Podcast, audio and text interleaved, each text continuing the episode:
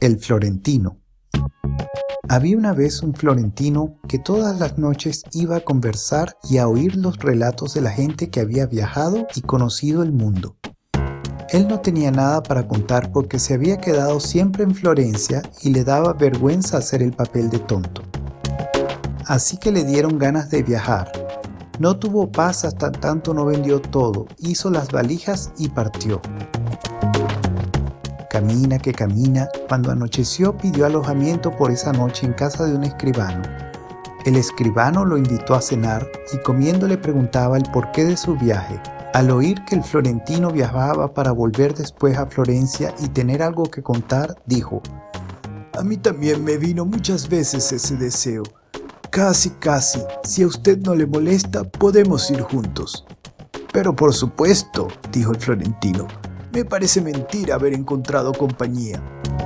Y por la mañana partieron juntos, el florentino y el escribano. Ya de noche llegaron a una granja. Pidieron alojamiento y el granjero preguntó, ¿por qué están de viaje? Cuando se lo explicaron, sintió ganas de viajar él también y al alba partió con ellos. Dios. Y los tres recorrieron mucho camino juntos hasta que llegaron al palacio de un gigante. Llamemos, dijo el florentino. Así cuando volvamos a casa tendremos para contar de un gigante. El gigante en persona les abrió y los hospedó.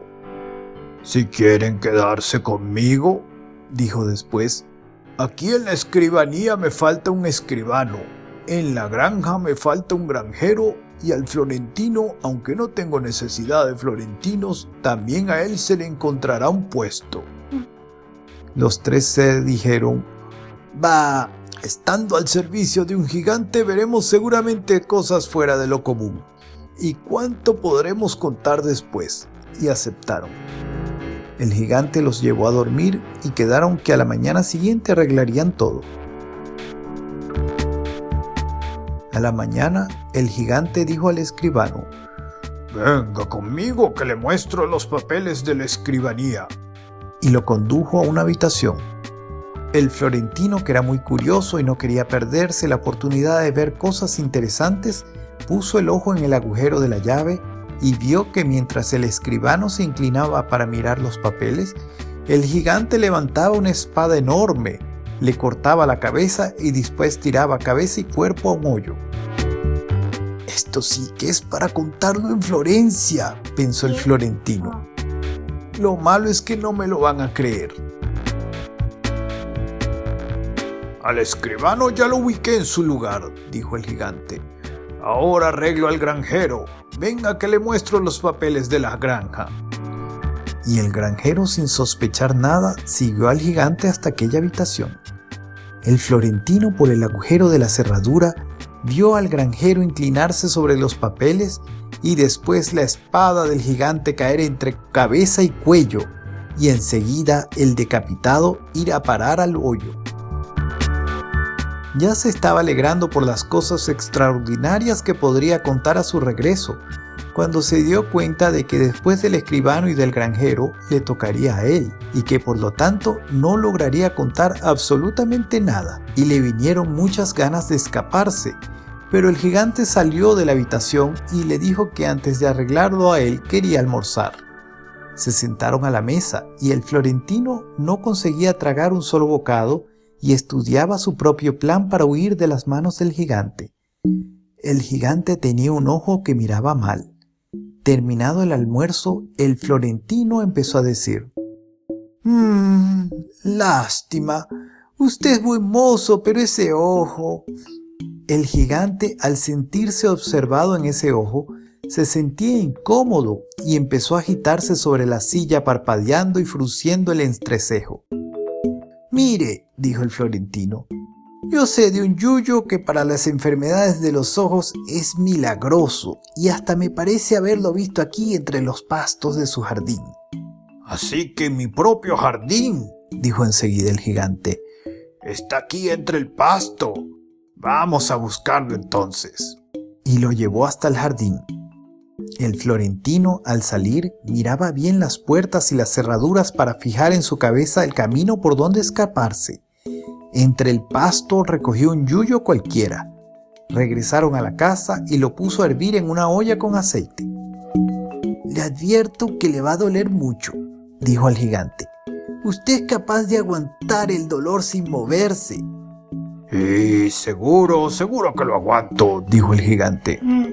Escuche, va a ser mejor que para tenerlo quieto lo ate a esta mesa de mármol. Si no, usted se mueve y la operación no sale.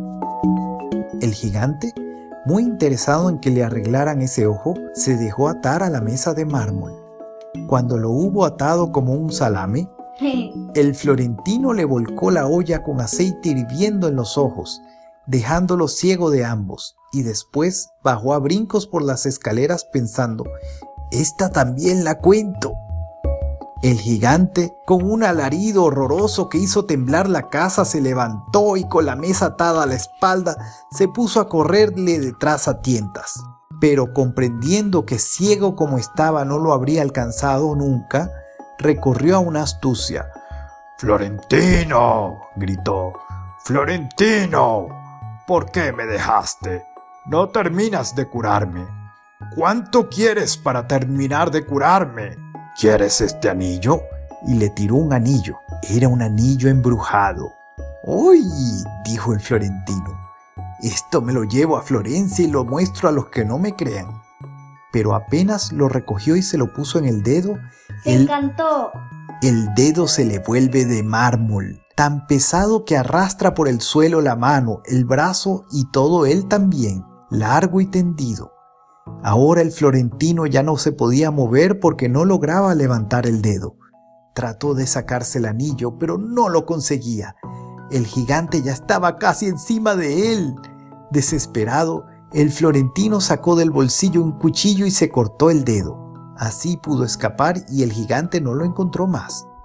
Llegó a Florencia con un palmo de lengua fuera de la boca y se le habían pasado las ganas no solo de recorrer el mundo, sino también de relatar sus viajes. En cuanto al dedo, dijo que se lo había cortado cegando el pasto. Y colorín colorado, este cuento se ha acabado.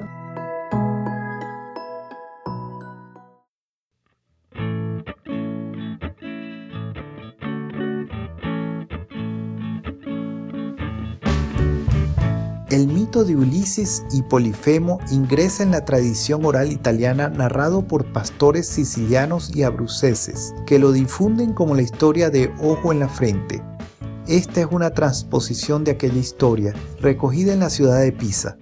El héroe es un florentino anónimo, seducido por la fascinación que experimenta al oír relatos fantásticos, se cansa de ser espectador pasivo y parte para descubrir las maravillas que encierra el mundo, solo para poder fascinar a los demás relatándoselas.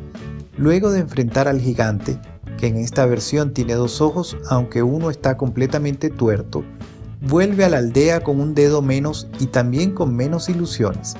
Calvino acentuó la descripción del carácter de este Ulises y agregó la frase final. La versión fue recogida en Toscana. El Florentino es un cuento popular italiano, recopilado por Italo Calvino en su libro El pájaro Belverde, de ediciones Librerías Fausto, narrado e ilustrado por Gabriel Naranjo. Música del capítulo. El mete la pata, tiene chispa y juguete de cuerda, compuestas e interpretadas por Chad Crouch, de Poddington Bear. Música de los créditos. Solo nosotros, de la banda Blanket Music.